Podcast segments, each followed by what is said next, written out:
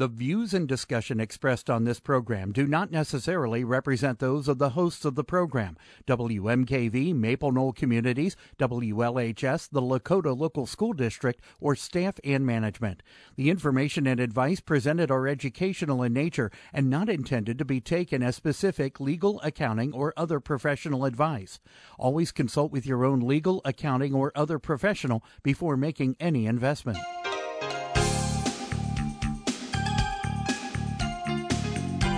Welcome to Real Life Real Estate Investing, a show to help you gain financial freedom by investing in real estate. Brought to you by the Real Estate Investors Association of Cincinnati and the Ohio Real Estate Investors Association. You're listening to Real Life Real Estate Investing on WMKV, WLHS, and the Maple Knoll Radio Network. And now, your host, Vena Jones Cox. Good afternoon. I am Vena Jones Cox, and this is Real Life Real Estate Investing, your nation's public radio source for the news, tips, techniques, and it. Can we just start over? Ah, we'll fix it in post. News, tips, techniques, and advice you need to start or grow your own real estate investing business. The Real Estate Investors Association of Greater Cincinnati meets tomorrow evening, and it's the funnest meeting of the entire year. It's the annual holiday networking party and best and worst deals of the year contest. Folks from the Greater Cincinnati area will be coming out to compete over who has the best deal of the year, the worst deal of the year, the best deal by a new investor, and the most creative deal of 2014.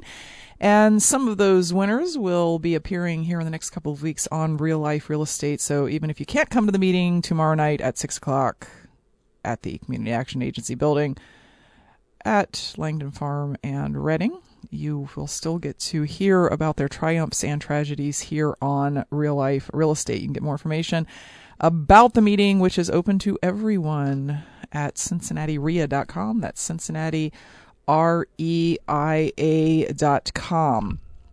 Speaking of which, uh, at the Central Ohio Real Estate Entrepreneurs meeting last night in Columbus, uh, we had our own best and worst deals of the year contest, and one of the competitors in best deal of the year uh, made a made a big point about how in making her best deal of the year, she didn't really a hundred percent know what to say uh, to the to the seller in in this deal that that that turned out to be a fairly creative uh, setup, and that she in fact just memorized certain things that that one could say to a seller when certain situations came up and uh, she she worked her way through the entire deal just by sort of going back to her little library of things that she had written down to say to sellers,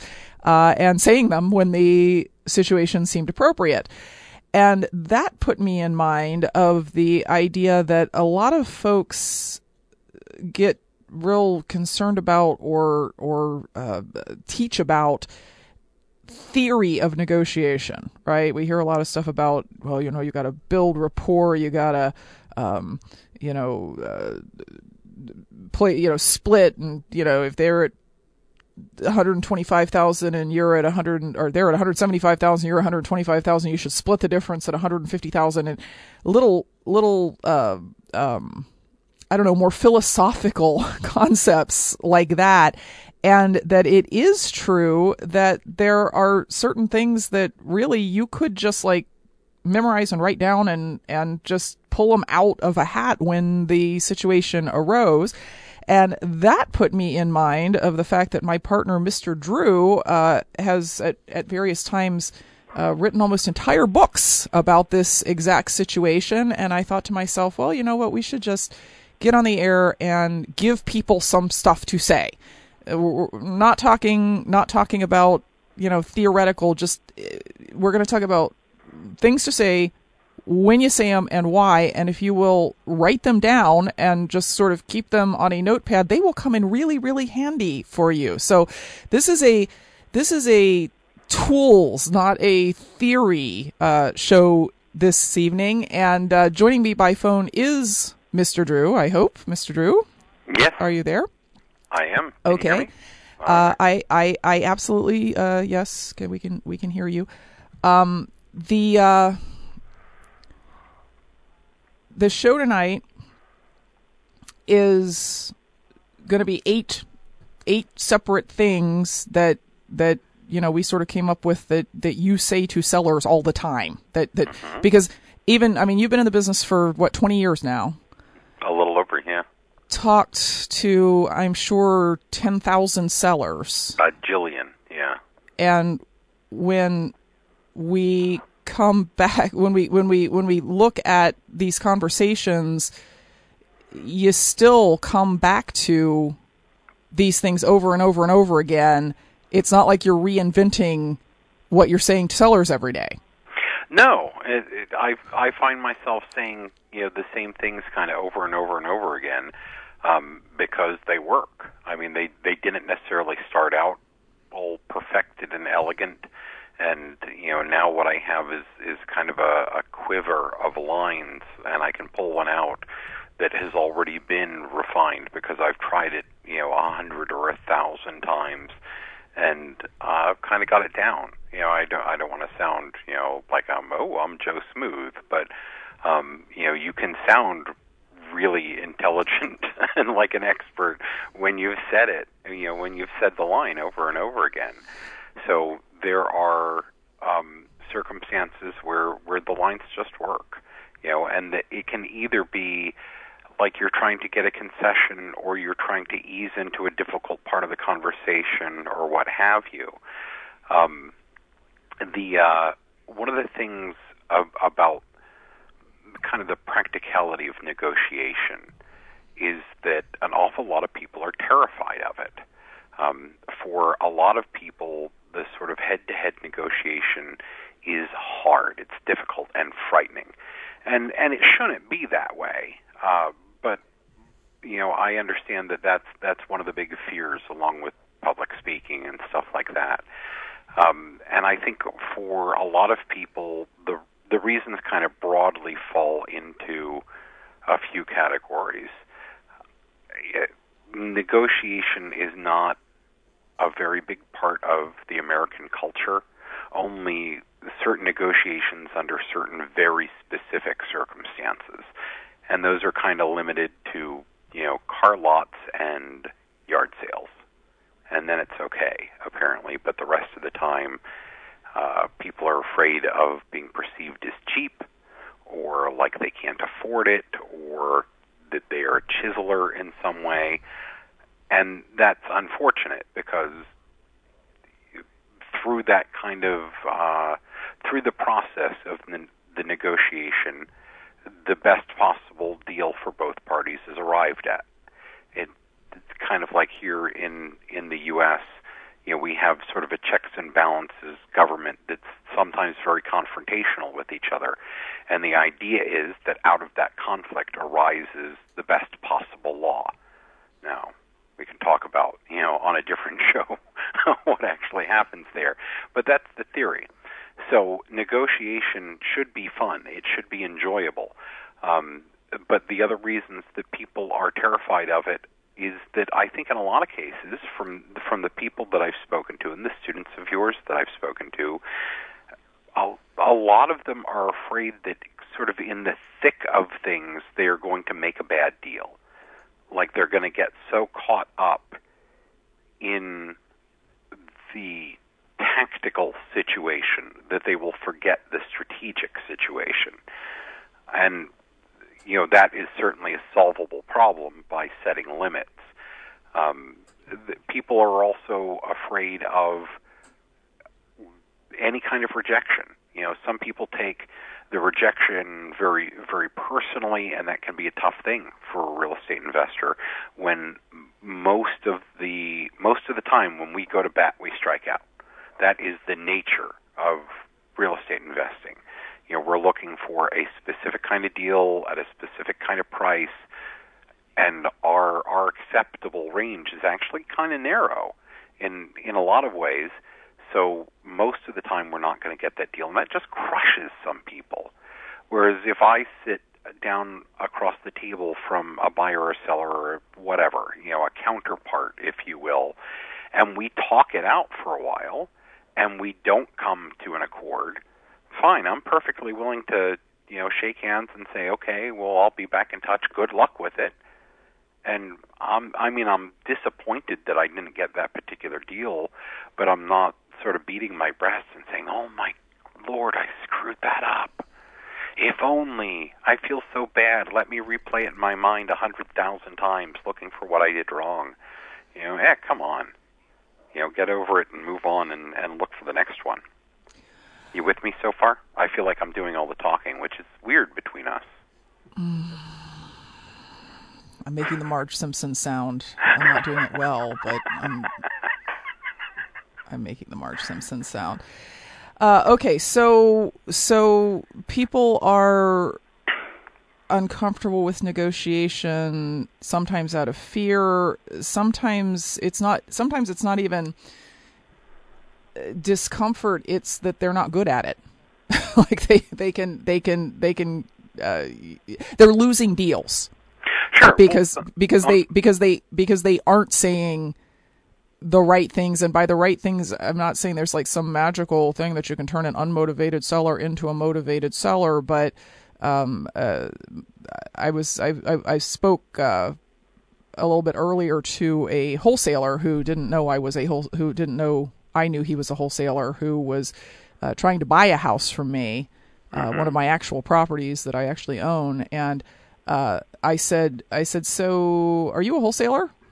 And he said, "I, uh, uh, I, uh, well, me and you know some like there's some partners and like some people that you know I, I like I do you know I, I business and and Did you let him off the hook, or did you let him squirm? that's well and and that's that's that's an example of, of what I mean about you you don't have to be smooth right? I mean you, I'm not no one no one here is saying that you have to become an expert negotiator and never sound like you're unsure about anything. But you know by golly you ought to have an answer to people's obvious questions like that. And and what I came away from it with of course was not only is this guy a wholesaler he wants to lie to me about it mm-hmm. and he doesn't even know what to say, right? When I when I ask him if he's a wholesaler, so he must be fairly new, and thus I don't even trust that he would be able to wholesale the house.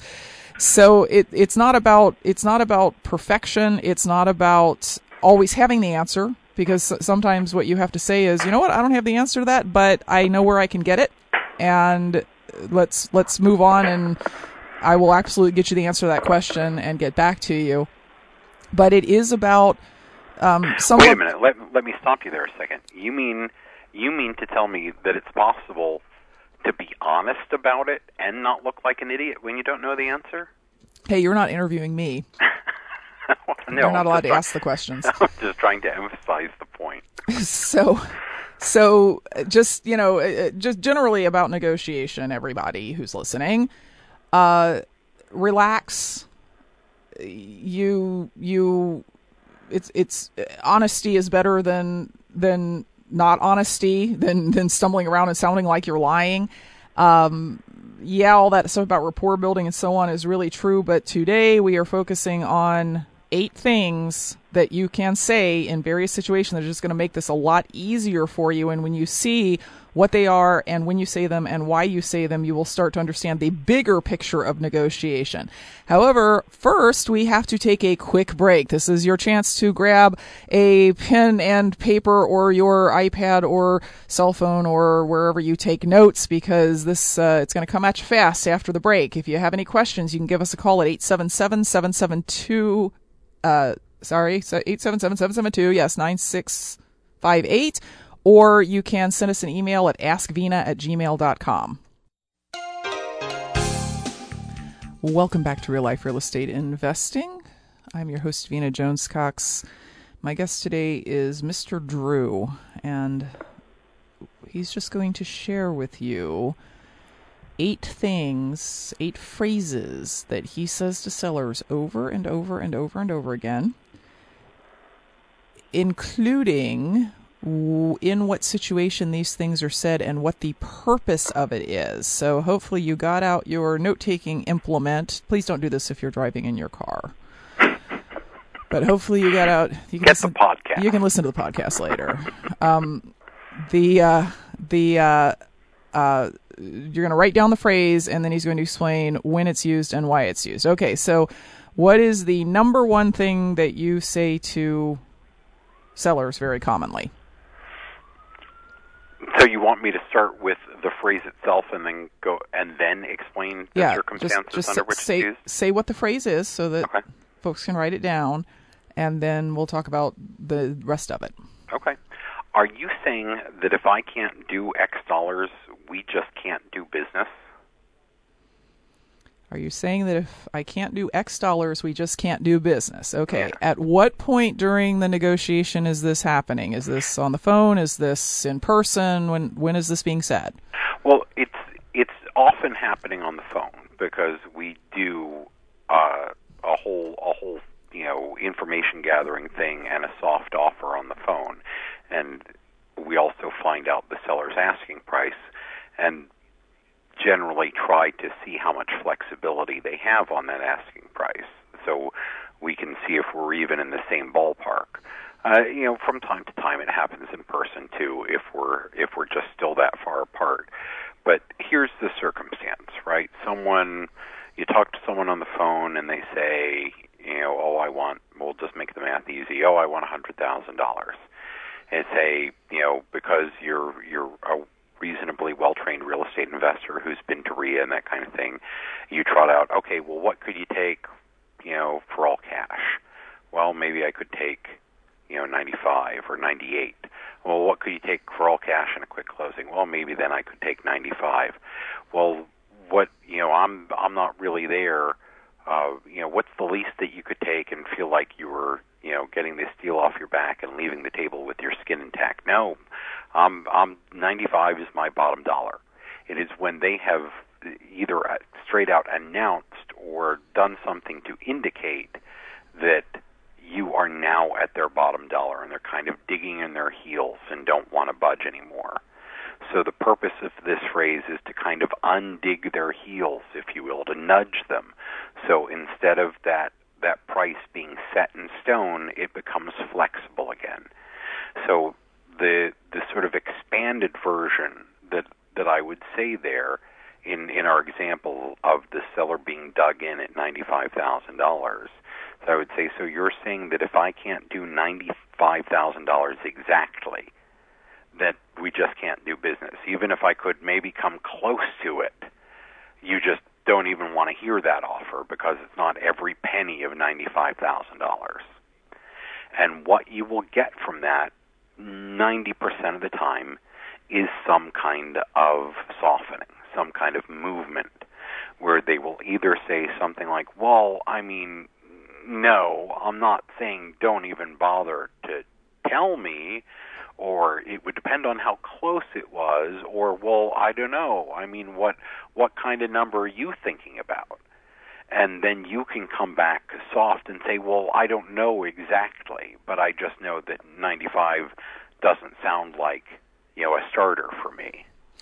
So you're not necessarily trying to get them down to some specific number. You are trying to unfreeze them from the number they've already said. Or have them say, "Yes, I'm absolutely saying if you can't give me ninety-five thousand dollars, I'm not going to sell my house." In which case, you know. Sure, and that's happened. You know, I, it's it's not all that common though. You know, but I will admit that it has happened, and that's a useful piece of information to have too, right? Because if if they're like, you know, by God, I want 120 percent of what the house is worth, you know, and and they do freeze at that price and can't be moved. All right, then, then I guess we're kind of done here. So this Yeah. is this is the last in a series of trying to get them to the bottom dollar. The the the the classic uh, is that the best you can do? What can you Yeah. take for all cash and a quick offer? And then at the point at which they say, "Yep, that's it," then the phrase, "Are you saying that if I can't do X, we can't do business?" Because the answer there is only yes or no. I, I either am saying that, in which case uh, hopefully their price is pretty close to what you want to pay. Yeah. Uh, or or they say, well, no, I'm not saying that. In which case, you know, you're not actually at bottom dollar. Exactly, because it's a big sort of emotional crossing of the Rubicon. It's it's it's the seller kind of they feel like they're burning a bridge, you know. And if they say, "I am saying that," if you can't pay every penny of ninety five, then I don't even want to hear what you have to offer. So that's difficult to do. So that what they do is back up from that statement a little bit. All right. So that's phrase number one. What is phrase number two?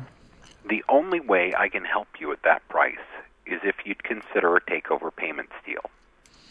The only way I can help you at that price is if you consider a takeover payment deal. Yeah, and Uh, let let me explain those circumstances.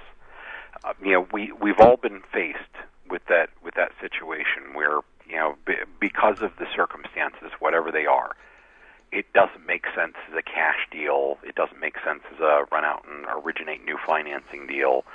It the, the only logical way someone could could do this deal is to you know get wrapped around in some manner the existing financing on the house. Um, so, but what this does is it, it, it's serving a couple of purposes. Um, one is if that's the truth of the situation, then why not just say that? You know, say it in uh, a not confrontational but a fairly direct way, a simple and easy to understand way. Right?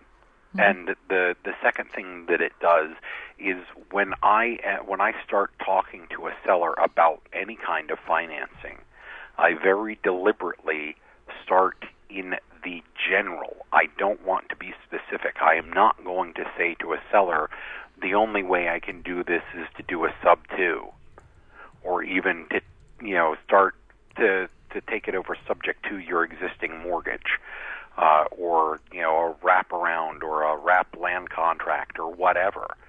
What I want to do is start very general and sort of let them dip their toe in that pool, get them get them at least curious and non-resistant to the concept, and then we'll discuss the actual mechanics and what that's really going to look like and what have you. But I'm not asking them to necessarily commit I'm uh, what I'm doing is trying to get them to ask the next question.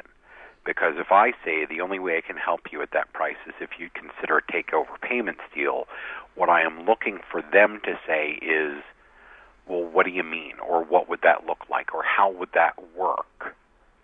Because if they say those things, that means that they haven't said, well, hell no. You're listening to Real Life Real Estate Investing. We're talking today about the eight things that you can say to sellers, giving you eight specific phrases that you're going to use over and over in common situations with sellers.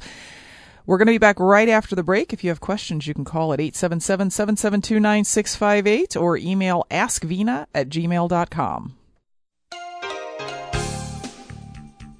Welcome back to Real Life Real Estate Investing. I'm your host, Vena Jones Cox, talking today to Mr. Drew, just giving giving you eight things that you can say to sellers. It's so rare on the radio that we can actually like hand you tools that you can just like go use and not have to go get out a calculator or further research or whatever. But today's the day. We are up to phrase number three of eight, which, uh, yeah, we've got like 20 minutes left of the show, so we might speed this up a little bit.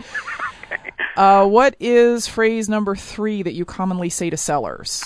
I don't think you want to hear what I can pay you.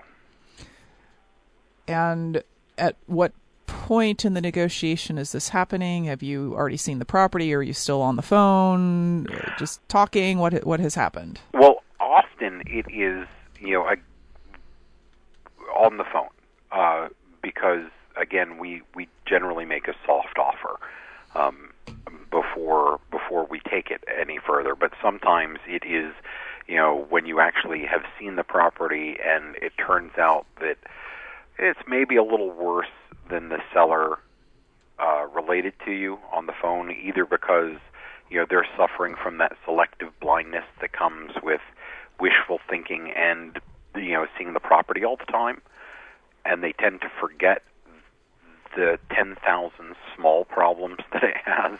And they go, well, yeah, it needs a roof and windows. Other than that, it's pretty good. And you walk in and you go, well, Except there's no kitchen. and and every every single item in the house needs attention. Um, but uh, yes, indeed, it needs a roof and windows on top of that. Uh, so this is this is one of the most important phrases there is. That's why it's in the top three, because it's incredibly difficult and for people to build up the courage to make the offer of 20 when the seller's asking 40 or 50. you know what I mean? Mm-hmm. Um, and I know that what a lot of people do instead is that they don't make an offer. they maybe don't return the call. They they just let it drop because they can't conceive of how they're going to, you know, actually spit out their number without dying of embarrassment or being so afraid of making someone angry uh, that they'd just rather, you know, pretend like they're just going to concentrate on the next deal. And this is the way to bridge that. What you're doing is you're basically asking their permission to lowball them. Well, not necessarily lowball them. It's not like you're you're trying to cut their legs out from under them, but you're getting their their um, their agreement in advance and their understanding in advance that you're going to trot out a number that's going to be a little shocking to them. So you're sort of putting them on notice. And the, here's the whole point. You know, I say to you, I don't think you want to hear what I can pay you. And you go, well, no, yeah, I do. And, you, and I'm going to say, what? You know, Vena, I I know you want 50, but man, I can't even come close to that and I I don't want to make you mad. I don't want to waste anyone's time. I mean, I have a number in mind. There is I've already figured out what I can pay, but I just got to tell you it's it's not anywhere really near your number. So I I don't know if you want to hear that or not. And of course she wants to hear it. It doesn't matter whether she'd consider it or not. Of course she does want to hear it. So she's going to ask Vena's going to ask me to tell her and then I'm going to. And she's not going to get mad because she asked for it. You know, so it is what people are afraid of in this particular scenario is dropping the bombshell, right? So we're. So it's a it's a way of making them make you tell them what you can pay when that number is not close to what they think they have to have. Exactly. Go ahead and twist my arm. Okay. You know, and and then I'll tell you. And you know, the the mere fact of of speaking that phrase kind of gives them a heads up. You know, so they can emotionally brace. okay, so I don't think you want to hear what I can pay you as number three. What is number four? If it's okay with you, I'm just going to come out there and make you the highest offer I can, and you can tell me if it works for you. Okay, so I assume this is on the phone since yeah. you're saying when I come out there. Yes, exactly. Yeah, this is this is done on the phone, and this is when you know you're still kind of working on a range when when you don't necessarily have a hard offer yet, but uh, you feel like you're within some kind of strike price. Um, you know, within some kind of range that you think there's something that can be done. But sometimes, you know, seller sometimes sellers are all like, "Well, no, just tell me what you can pay right now," and obviously you can't without seeing the property. Um, and so what you're what you're saying is, look, let's get close, and then I'm going to come out there and and I'm just going to give it to you straight. And there are a couple things that you're trying that you're using this phrase to accomplish here too. Um, one is that you're you're being forthright with them and you're sort of setting the stage for that, right? That uh, hey, I'm a I'm a straight shooter, and I'm just going to come out there and and tell you what it is. Does that make sense? Mm-hmm. Okay. And uh, the the second thing is when when you go out there, you can reiterate to them the reasons for your offer. So what you do is you you don't beat up the house except you kind of do, but you tell them you're not. And you say, well, here's the rationale for my offer. And, you know, there it is. So, um, the it, what you're you you present the offer and you're just saying, look, I'm not I'm not trying to get involved in a big negotiation. I'm not trying to, you know, lowball you and wind up somewhere in the middle. So part of what you're trying to do is not invite a counter. It's it's almost like it's a very soft way of saying, well, take it or leave it, if you will. Does Well, that make sense? and and I think uh, what a lot of folks who uh, are relatively new in the business or don't do a lot of negotiating, you know, pe- people who who lean on their agents to find them deals a lot, and so don't talk to sellers very commonly. And even some people who've been around for a little while, uh, I've seen that they don't quite get is that the seller's more more scared of the negotiation than you are. Like they're Oh, they're, they're they're they're afraid that they're trying to like second guess you. Like like okay, so when they come out and they make an offer, then they're just trying to get me to come back at something else, and so we can split the difference. And I know you're going to deal with that in a minute, but um, the, the- I think saying this makes people go, "Oh, thank goodness."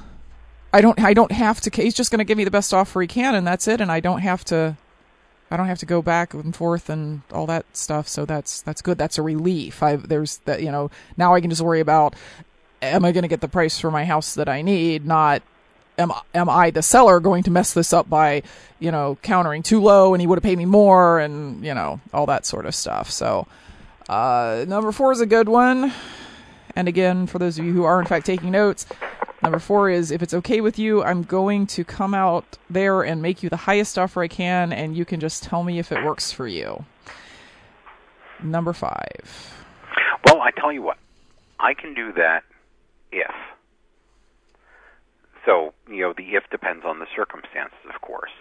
But the the point here is you actually mentioned uh, some of the negotiation theory earlier about splitting, right? You know, they they want a hundred and whatever you said, 150, and you want to pay 100, and you should wind up at 125. And generally, except under very specific circumstances, I am not a fan of splitting at all. Uh, I think splitting generally gets people gets both parties what they don't want. Instead, I'm I am a bit much bigger fan of horse trading. You know, I I get something I actually want, and you get something you actually want, instead of us both settling for what we don't really want. So it this is often used for maybe not you know the the big stuff like the actual price, but maybe some smaller things. Um, I I hear you that you don't want to pay for the title search, and I ask all sellers to pay for the title search because hey, you're the one who has to prove that you have clear title. But I'll tell you what, I can go ahead and pay for the title search if you'll agree to leave the appliances. Mm-hmm. That kind of thing. Mm-hmm. That's that's the that kind of the smaller side issue is the best circumstance for that. Mm-hmm, mm-hmm. Well, and and as a as a sub layer, like item B under this, mm-hmm. if it is about the price, a lot of times uh, I can do 125 if you'll take that in payments, Yeah, if I can. right? I can always do your price if we can agree to payments. And and you know, as as you said, rather than both people getting less of what they do want, because I, if I said 100, I want to pay 100. If he said 150, I assume he actually wants 150. If we end up at 125, I have less of what I want and he has less of what he wants. But if we end up at at 150 at $750 a month for the next 200 months, I'm happy and if he's happy with that too, that was a good trade as opposed to a split. Exactly. So, uh, trading is almost always better than splitting. So again, the phrase is, well, I'll tell you what, I can do that if.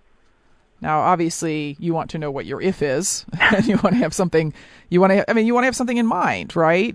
Like ideally, ideally, I always like to get X, and I'm not getting X here, so I think X is worth whatever it is he's trying to to trade me for. You're listening to Real Life Real Estate Investing, talking today to Mr. Drew about eight phrases you can say to sellers in different situations. Uh, we have three more to go, but we have to take a quick break. You can send us an email at askvena at gmail.com or give us a call at 877 772 9658. Welcome back to Real Life Real Estate Investing. I'm your host, Vena Jones Cox, talking today to Mr. Drew about eight things you can say to sellers in various situations. I know if you are actually bothering to write this stuff down, you are going to use these things in the next few days or weeks, and you will see how how well they work in terms of both making you more comfortable and also making your seller more comfortable and making him more willing to get to where he needs to be. It would be awesome if the really motivated sellers would just come right out and say, This is what I need, can you do it? But that's not the way the world works, as you know, and we're not in the business of beating people up and making them do something they can't do because that's not possible. But we are in the business of sort of finding out what their bottom line is and what they can do. And these things will help you do that. We are up to number six. If we can get through number eight, we will answer some of the questions that have come in on askvena at gmail.com. So let's let's let's boogie here. Okay, I'll try to hurry, but you know that's hard for me. Uh, so number six is it sounds like you have a great house and aren't in a hurry to sell it. Have you thought about listing it? Now, why in the world would you ever say that? Well, there there are a host of reasons, and I'll I'll try to get through them quickly. Um, one is the answer to the answer to that that question is often, well, I have tried listing it, and you know the the result of that listing is always invariably it didn't sell, right? That's why they're talking to you. So you want to kind of get that out there, right? We're trying to elicit information from the seller, and the more we know about their situation, the better deal we're going to be able to make for both for both them and us. But what you're also doing is sort of driving home the point that oh, really, you listed it, and it and it didn't sell. You listed they, it at what you're asking me for, uh-huh. and it didn't sell. and uh, often a follow up question that that I use to that when they say, "Oh, well, I did. I had it listed for six months." You know, insert grumbling about real estate agents here that they almost invariably do, and you know, it didn't sell and blah blah blah. And sort of my you know my my left hook to follow the jab is how many offers did you get? And often the answer is you know none, or a couple that were you know dismissed out of hand. And then if I if I think that the the conversation is going to support it, I'll follow up with yet another question, which is how many showings did you have? And often that's a very low number too. And what I'm trying to show them is that the market is trying to tell them that their price is wrong. You know, they've already done sort of the the most widely recognized thing that sells houses, which is listed in the multiple listing service, and that didn't work. Therefore, it's not a matter of you just haven't spoken to the right seller yet, in all probability. The problem is that your price is wrong. Um, and and that's the big point there. But the other thing that that, that this statement in question uh, does for you that that I really like is it sounds like you have a great house and you aren't in a hurry to sell it. Sometimes their response to that is, "Well, no, I do need to sell it. I am in a hurry to sell it." And sure, it's a nice house. I mean, it's got good bones, but let me tell you a little more about it. I think the reason that it didn't sell when I had it listed is because of that giant crack in the foundation, you know, or whatever, um, which sometimes puts them in in the great position of they're kind of beating up their own house. And you know, when you're interviewing them about the condition of the house, they're trying to paint the best picture they can, generally, right? Um, but this sort of prompts them in in a very gentle way, almost like I don't know, uh, just a soft way to analyze why it didn't sell. So sometimes that's just all about price because they're asking too much money. Sometimes it's about condition. You know, more often it's a combination of the two. and they may not have ever thought about it in those terms before. They're fixated on a price, that's what they hope to get, and it's not until, you know, someone says, "Well, that hasn't worked, has it?" that they might take a step back and go, "Well, gosh, that hasn't worked. Has it?" Mm-hmm. That can be a valuable conversation to have. Mm-hmm. And sometimes they do have a great house and they're not in a hurry to sell it. Yeah. In which case, they should list it because yeah, you aren't going to be able to help them because uh, somebody with a somebody who thinks whether the house is great or not, if they think it's great, and if they're not in a hurry to sell it, they are not a motivated seller. So by saying, "Have you thought about listing it?" you know, in a non-smarmy way, like seriously, have you thought about listing it? If you want to get the best price and you're not in a hurry, th- that's the way to go. That's how you're going to get your best price.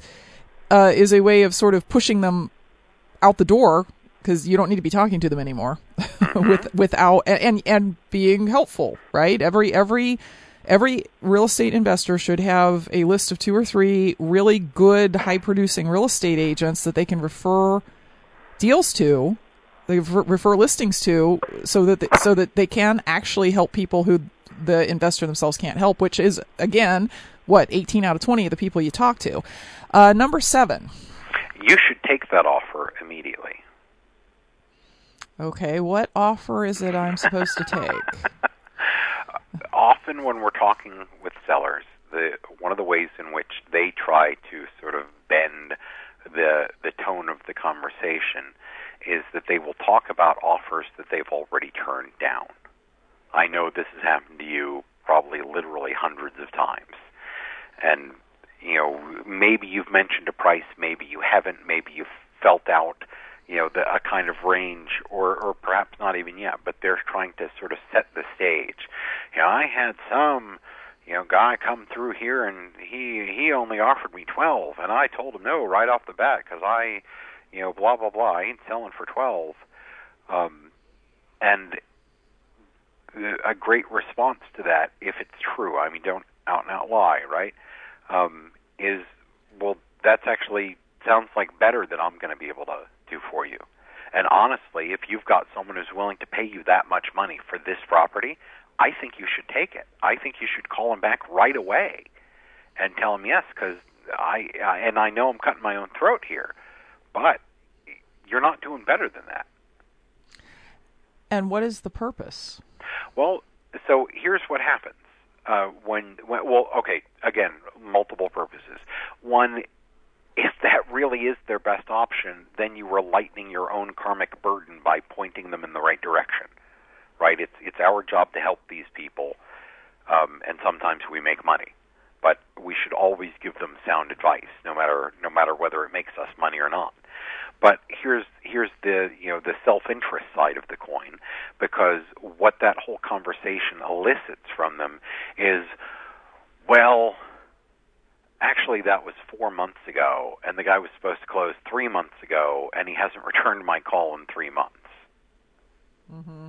So okay, how how serious was that offer? Or he he said it to me, but he never would put it in writing. Yeah. Or that was four years ago. Yeah, or, or th- it was my brother-in-law, and and it was four years ago, and he's still trying to come up with the money. you know. mm-hmm. So basically, you know, the the self-interested point here is you're you you were kind of calling them on on their statement about you know I've got a better offer, I turned down a better offer than that, or I've already turned down this offer. You know, really, then then you should you should execute that. Well, okay, maybe it wasn't a real offer or it wasn't an offer that went anywhere. Mm-hmm. Or I know you've had people who've said, oh, okay, if you think that's better than I'm going to do, then they go back to the person and it turns out not to be a real offer and then they call you back because you were the one who gave them the good advice, right? Gave them the truth. Yes. What there there is something magical about treating people like decent human beings, you know, that that they want to do business with you. All right, we promised eight, and we have two minutes left. Okay. So, what is number eight, the eighth and final thing that you can say to sellers? So, why don't you go ahead and try that, and I'll check back in in a few weeks and see how it's going. Okay. And at what at what point would you say this? What has happened with the seller to make you say this?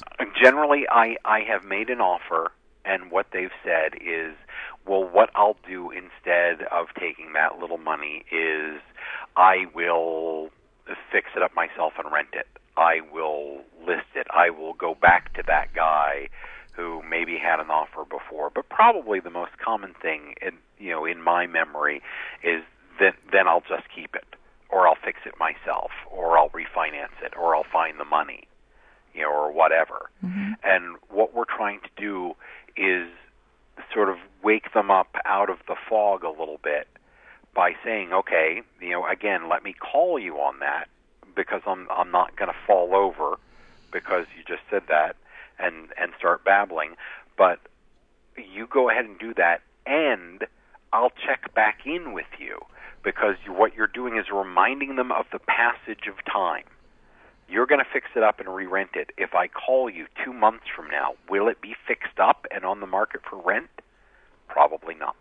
Mm-hmm. So it leaves the door open for another conversation, particularly when you know that the person's not going to do what they said they were going to do. So many people say, I'm going to fix it up sure. after I've had it vacant for three years, but now, now, now. that you've made me this offer, I'm going to fix it up. now it's all changed.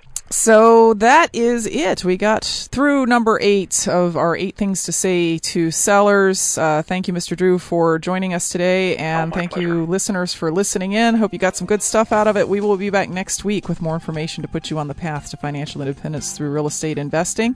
Until then, happy investing.